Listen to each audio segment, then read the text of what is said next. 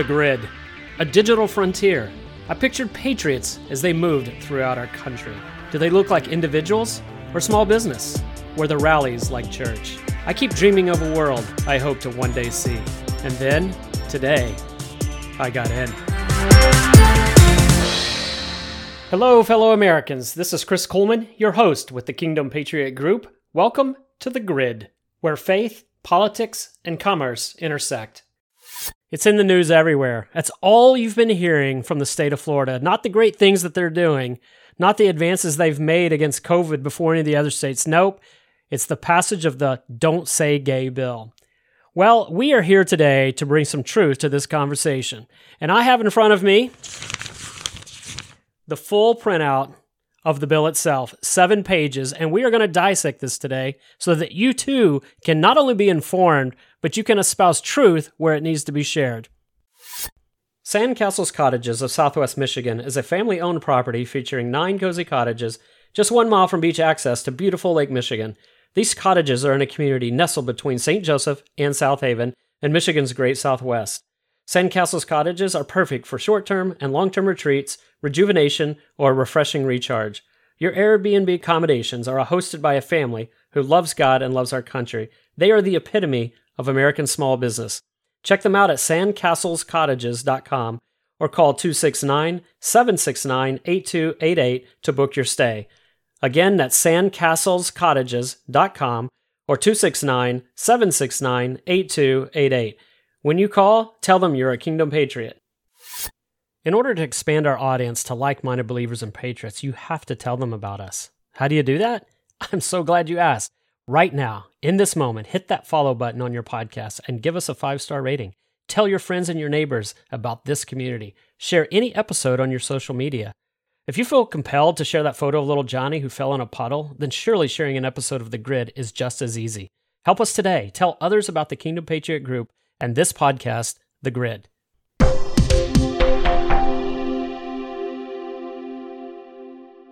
This is news and review for The Grid. With remarks and color commentary, I'm Shaun Griffin. When it comes to the news, this week was as full as any other week, but we want to turn our attention to two news stories in particular. One of the biggest stories was the confirmation of Supreme Court Justice Ketanji Brown Jackson the newly confirmed justice, who was chosen for her race and gender, yet cannot supply the Senate with the definition of the word woman, was sworn in on Friday.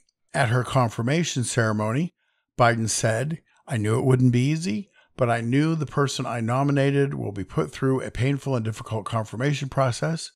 But I have to tell you, he went on to say, at a much slower pace than mine, what Judge Jackson was put through was well beyond that. There was verbal abuse, the anger, the constant interruptions, the most vile, baseless assertions and accusations. In the face of it all, Judge Jackson showed the incredible character and integrity she possesses. Can you say Gorsuch? Can you say Kavanaugh? Give me a break. She had one week of tough questions about her actual record. And out of that, we get a justice who doesn't know the definition of the word woman. Clinton's word was is. Jackson's word is woman. The irony is unjust. What is it with Democrats and definitions? For our second story, we turn our attention to technology and Elon Musk. In the interest of full disclosure, I must say I just love Elon Musk. Love might be a strong word, but I greatly admire his business prowess his vision, and his wit. He's fascinating to listen to in an interview. I do not agree with his base premise about climate, climate change, and the world dominating epic falsity known as the climate crisis. But I do like what he's doing with electric cars, batteries, solar, space transport, satellite internet, and subterranean mass transit. He's a brilliant guy and doesn't take himself seriously. For the past couple of weeks, Elon has reminded me of Bruce Wayne. Bruce had a little trouble with the management outside at the fountain, so he bought the hotel. Elon had a little trouble with Twitter's approach to free speech, so he bought 9.2% of the company shares, and now, as the largest shareholder, He's on the board of directors. I'm having so much fun with this story. Dear Twitter personnel, did you get the memo? From Fox Business, the headline reads Elon Musk floats turning Twitter's headquarters into a homeless shelter. I about fell out of my chair when I read that headline. I laughed so hard. Elon Musk, Twitter Incorporated's largest shareholder at 9.2% of shares, proposed turning the social media company's San Francisco headquarters into a homeless shelter because no one shows up anyway. Musk ran that proposal up the poll via a Twitter poll Saturday night. By Sunday morning, close to 1.2 million people had responded, with 91.1% of them liking the idea. Thumbs up, Elon. Musk quietly acquired the largest stake a week ago after having been vocal about the way Twitter has been manhandling free speech on the platform. Musk is well known for his tongue in cheek tweets, and this past week cheeked out a number of suggested changes for the platform. The homeless shelter is my personal favorite. Musk will also participate in a town hall question and answer session with Twitter employees, some of whom have expressed concern about Musk's presence at the company. I would pay good money to hear that Q&A session on live stream. Pass the popcorn. On March 26, he tweeted, "Given that Twitter serves as the de facto public town square, failing to adhere to free speech principles fundamentally undermines democracy. What should be done? Is a new platform needed?" He tweeted later. Then, made like Bruce Wayne and whipped out the checkbook. In the inimitable words of Scooby Doo, Ruh-roh. That wraps this week's news and review. For The Grid, I'm Shaun Griffin.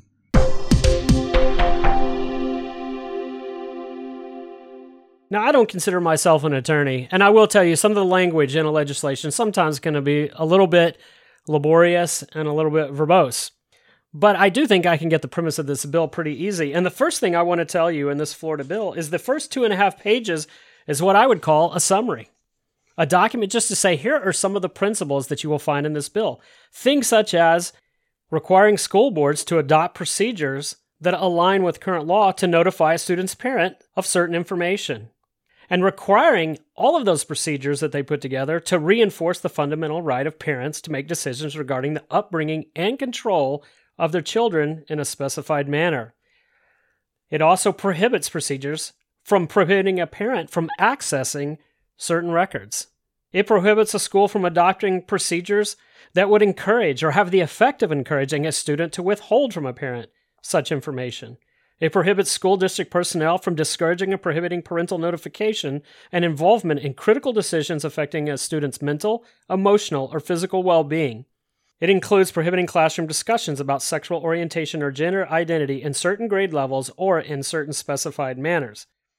It requires certain training to be developed or provided by a school district to adhere to the standards established by the Department of Education, requiring school districts to notify parents of healthcare services and provide parents the opportunity to consent or decline such services.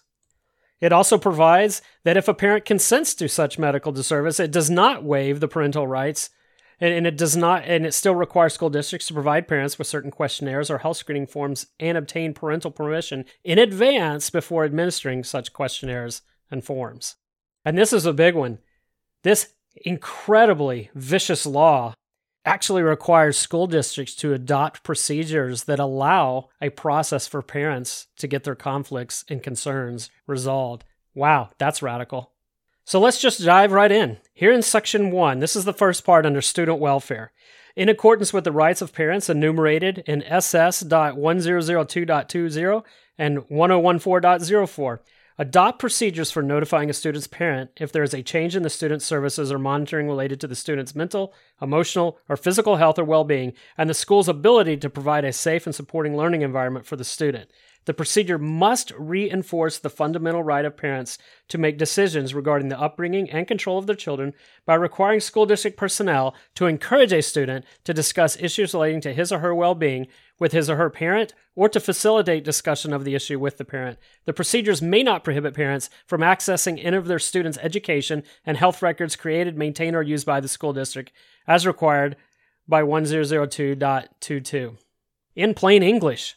If something is going on with your child and there is a change, then the school cannot put policies and procedures in place that says the parents can't be notified.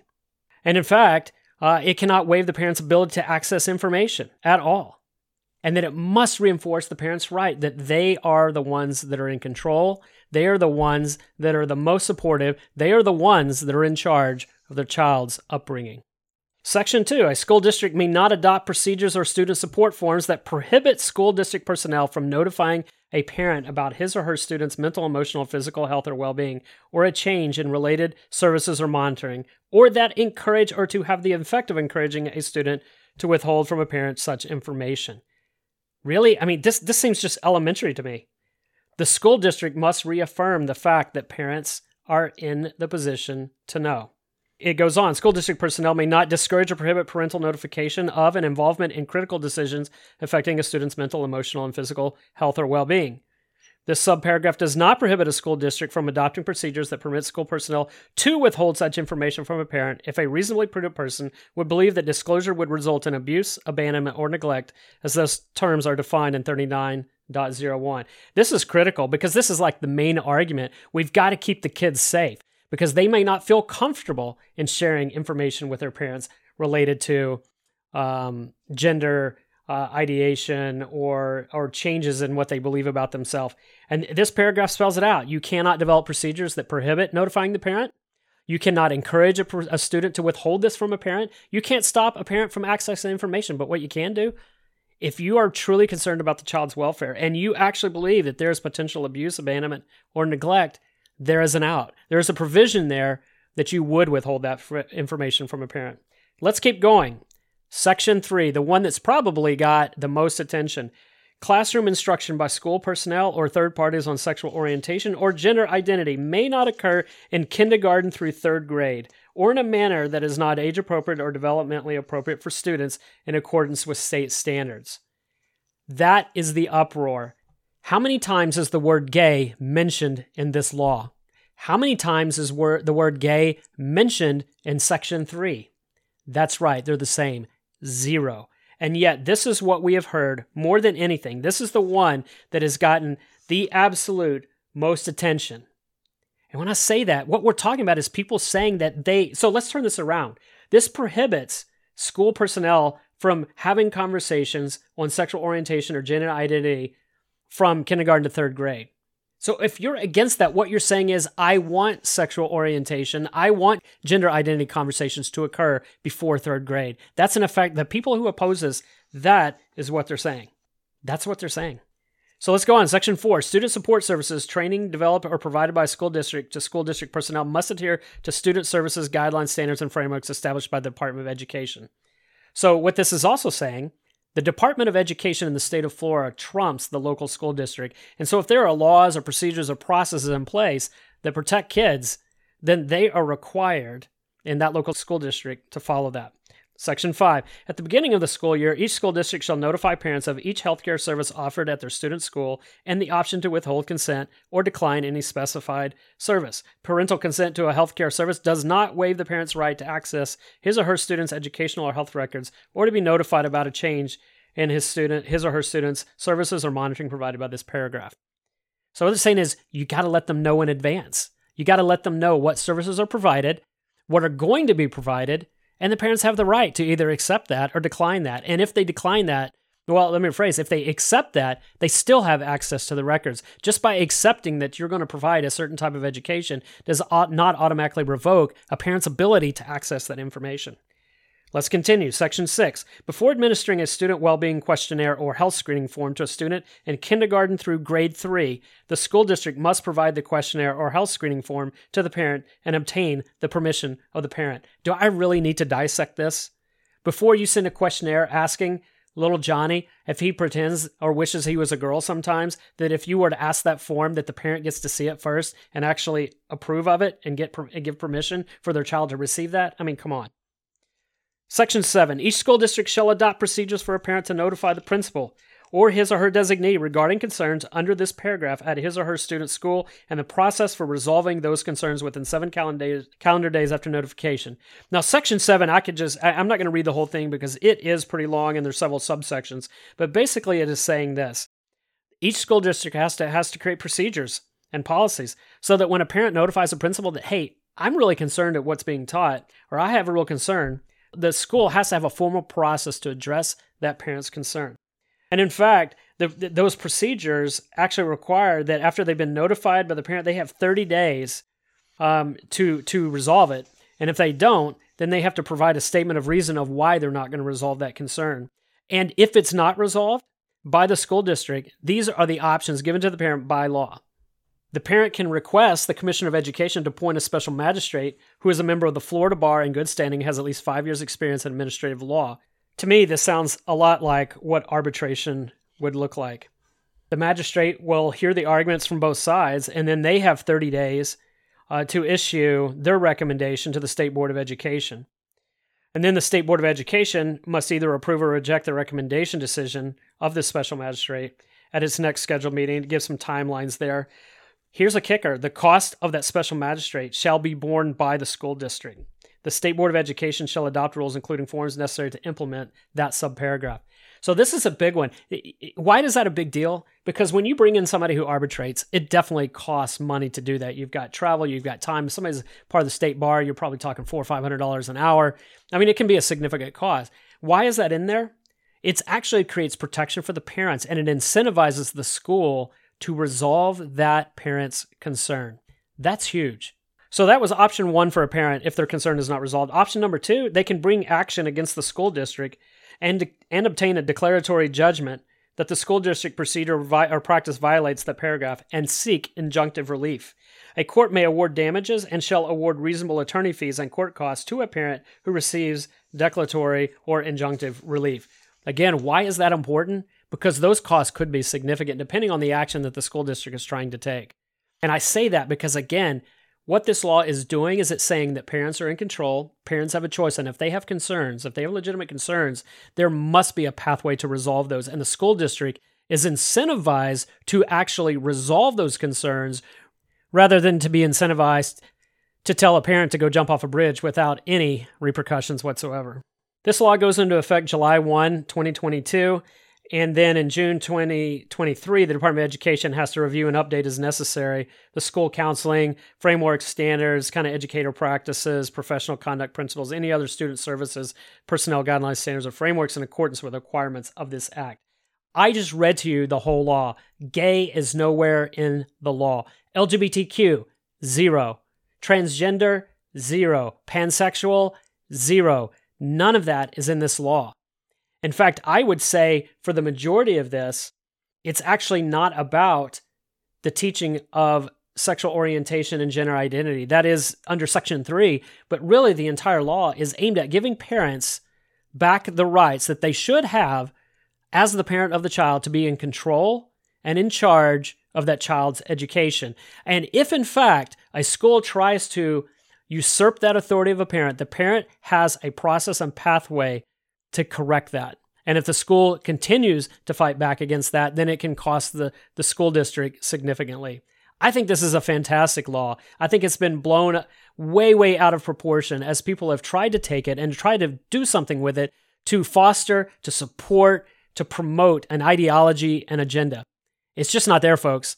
And that's why we're here today. We're here to tell you the truth so you can take this information. And if you hear anybody say the Florida Don't Say Gay law, or don't say gay bill, you will know they have not read it. But they but you know you have because you listen to the Kingdom Patriot podcast. That's all we have for today. I encourage you to go look at the bill yourself. It's House Bill 1557 from the Florida legislature. Interested in a particular topic that you want us to cover? If so, email us at admin at kingdompatriot.us. That's admin at kingdompatriot.us. We'd love to hear from you today. And thanks again to our sponsor, Sandcastles Cottages. Visit sandcastlescottages.com or call 269 769 8288 to book your stay for short term or long term retreats. Don't forget to visit our website at kingdompatriot.us to join the movement of faith and freedom. That's kingdompatriot.us. Join today so that together we can make a difference. Your membership is appreciated, your input is valued, and your voice is needed. I'm Chris Kuhlmann, and I am a Kingdom Patriot.